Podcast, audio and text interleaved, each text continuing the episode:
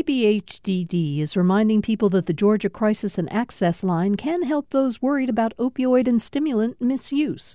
The toll free number is online and is active 24 7. More information at opioidresponse.info. Welcome to the new Georgia Today podcast from GPB News. Today is Tuesday, January 24th. I'm Peter Biello. On today's episode, the Fulton County District Attorney's Office is arguing against the release of the final report from the special grand jury investigating election interference from 2020. The UGA football player has been arrested, and the Braves are losing another member of their team. These stories and more are coming up on this edition of Georgia Today. The Fulton County District Attorney's Office is arguing against the release of the final report from the special grand jury investigating 2020 election interference. For now, GPB Stephen Fowler reports on the latest court hearing. Fulton County District Attorney Fani Willis and her staff told the judge that releasing the report might jeopardize people that could be future defendants and that decisions about indictments are, quote, imminent. Lawyers for a group of media outlets argued that nothing about the report or the laws surrounding how reports are written require them to be secret or to wait. Fulton County Superior Court Judge Robert McBurney said Tuesday he would take time to think about it and give plenty of notice if he does decide to release some or all of the final recommendations. The special grand jury spent about eight months investigating efforts to overturn Georgia's 2020 presidential election, but it's up to the DA to ultimately issue charges. For GPB News, I'm Stephen Fowler. University of Georgia police arrested a UGA football player on charges of domestic violence. Clarke County jail records show that Rodarius Thomas was booked on a felony count of false imprisonment and a misdemeanor count of family violence battery. While details about the charges weren't immediately known, a statement from UGA Athletics says the report is, quote, disappointing and not reflective of the high standards we have for our student athletes. Thomas recently transferred to Georgia from Mississippi State. A state board is expected to vote this week on rules governing all aspects of Georgia's long delayed medical marijuana program. The Georgia Access to Medical Cannabis Commission is considering a plan endorsed by two companies.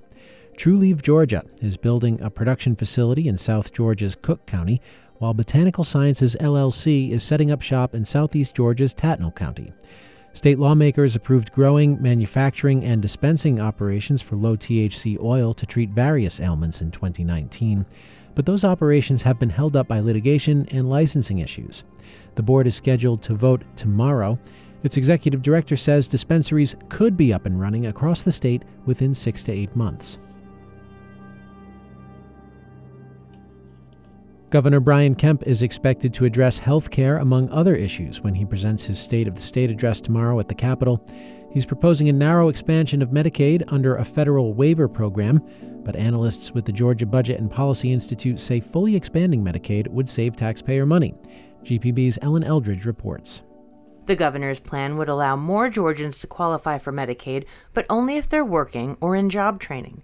But GBPI's budget analyst Danny Kanso says fully expanding the federal Medicaid program would be the best way to cover more people at the lowest cost. Under the American Rescue Plan, um, which has changed statute indefinitely, the state would also qualify for uh, a bump in its Medicaid match uh, for two years if, if it expanded Medicaid, uh, we, which we estimate would be worth at least $700 million.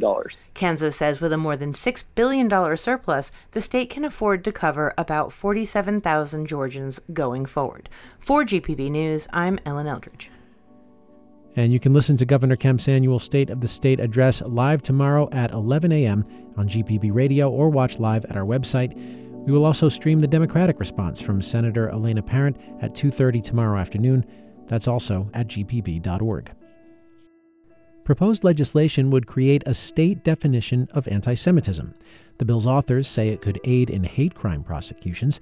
House Bill 30 will align Georgia's definition of anti Semitism with the International Holocaust Remembrance Alliance's definition. That definition includes harming Jewish people, denying the Holocaust, scapegoating Jewish people, and targeting Israel.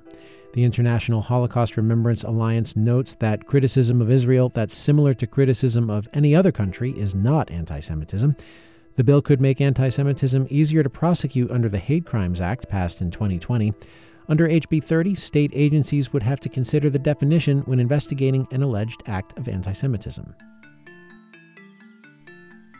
According to the Federal Department of Education, there are some 1 million homeless children in the U.S., but the Department of Housing and Urban Development says there are far fewer.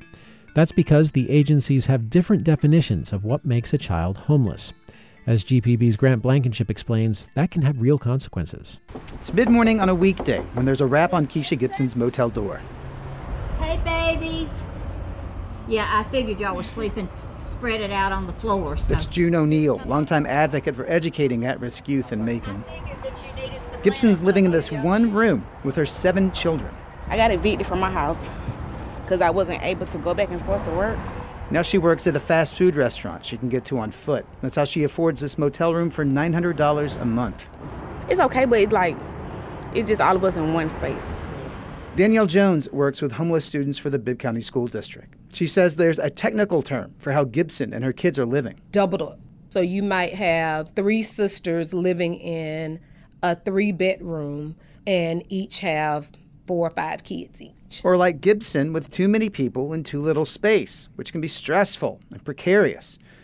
Jones says under the McKinney Vento Act, the federal law that regulates education for the homeless, doubled up is just one of the definitions of a homeless student. Is anyone that lacks a fixed adequate or permanent nighttime residence. So those are kids that are living in hotels, motels. Doubled up in a motel, Gibson's kids hit the definition twice. According to federal data, being homeless slashes their odds of graduating high school by some 30 percentage points compared to the national average. They're also less likely to graduate than students who also struggle financially but who have a stable address. And so that's why McKinney Vento requires public school districts across the country to offer special support. School supplies, uniforms. There's tutoring, special transportation to school, too, all aimed at keeping kids enrolled in just one school, even as they move from place to place. But McKinney Vento does not allow schools to help students with arguably their most basic need housing. That falls to the Federal Department of Housing and Urban Development, HUD and a program called Rapid Rehousing. It could provide rent for up to a year. But remember Danielle Jones at Bibb Schools and her definition of a homeless child? People that are doubled up. That's not homeless to HUD. The department has its own definition. Meaning you're literally homeless with no roof over your head, or you're running from domestic violence. That's Carlton Williams. He oversees rapid rehousing in Macon. He says under HUD's definition, someone like Keisha Gibson isn't homeless, and so neither are her kids. To be homeless, according to HUD, Gibson would need to be evicted again or live in a homeless shelter, but those aren't often designed for families. At one time, Keisha Gibson was HUD homeless and received rapid rehousing. But despite her children's needs today, when she was evicted last year and reapplied, the family was turned away. This is why only a tiny fraction of the kids Danielle Jones with Bibb Schools knows are homeless receive rapid rehousing support. And nationally, while HUD says there are about 81,000 homeless children, the Department of Education counts over a million. Barbara Duffield is executive director of Schoolhouse Connection, a DC based nonprofit aimed at educating homeless youth. Any homelessness policy that's based only on adults and not taking into consideration how children experience homelessness and the harm it does is ultimately failing the entire family. So Duffield would like to change the policy and align HUD's definitions with the Department of Education's. Last year, two bills in Congress would have done that. Despite bipartisan sponsorship, neither version of the Homeless Children and Youth Act got out of committee. For GPB News, I'm Grant Blankenship in Macon. A former Atlanta police officer who was indicted last month in the fatal shooting of a black man in 2019 wants his trial moved from state to federal court. In 2019, Sung Kim was assigned to an FBI fugitive task force when he shot Jimmy Atchison. The 21 year old Atchison ran after Kim and other task force members tried to arrest him on a warrant charging him with robbing a woman's purse and cell phone. Authorities chased Atchison through one apartment complex into another, and Atchison hid in a closet. Family members say after Kim found Atchison, he raised his hands to surrender and was shot in the face. Kim says Atchison made a threatening move as if he had a weapon. Investigators determined Atchison was unarmed. A Fulton County grand jury indicted Kim in December on charges that include felony murder and involuntary manslaughter. Longtime Atlanta Braves play by play announcer Chip Caray has decided to leave his position to join the broadcasting team for the St. Louis Cardinals. That's according to a report in The Athletic. Caray is the grandson of legendary Cardinals, White Sox, and Cubs broadcaster Harry Caray, and the son of longtime Braves broadcaster Skip Caray. The younger Caray was born in St. Louis and has been calling Braves games for 18 seasons. And it is quite possible that Atlanta's most famous Krispy Kreme location will be open again soon. The Atlanta Journal Constitution is reporting that construction of the all new Krispy Kreme shop on Ponce de Leon Avenue in Atlanta is underway. Nearly two years after the original shop, which first opened in 1965, was destroyed by arson in February of 2021. The 4,000 square foot facility, which routinely had cars wrapped around the building, will open this summer and be called Shaq's Shop after its owner, Shaquille O'Neal.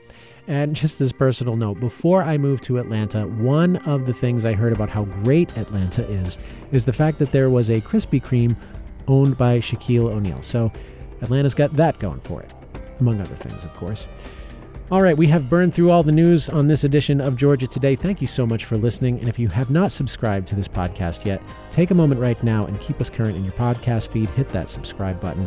And if you've got feedback, send it our way. We'd love to hear from you. Email us. The address is georgiatoday at gpb.org. I'm Peter Biello. Thanks so much for listening. We'll see you tomorrow.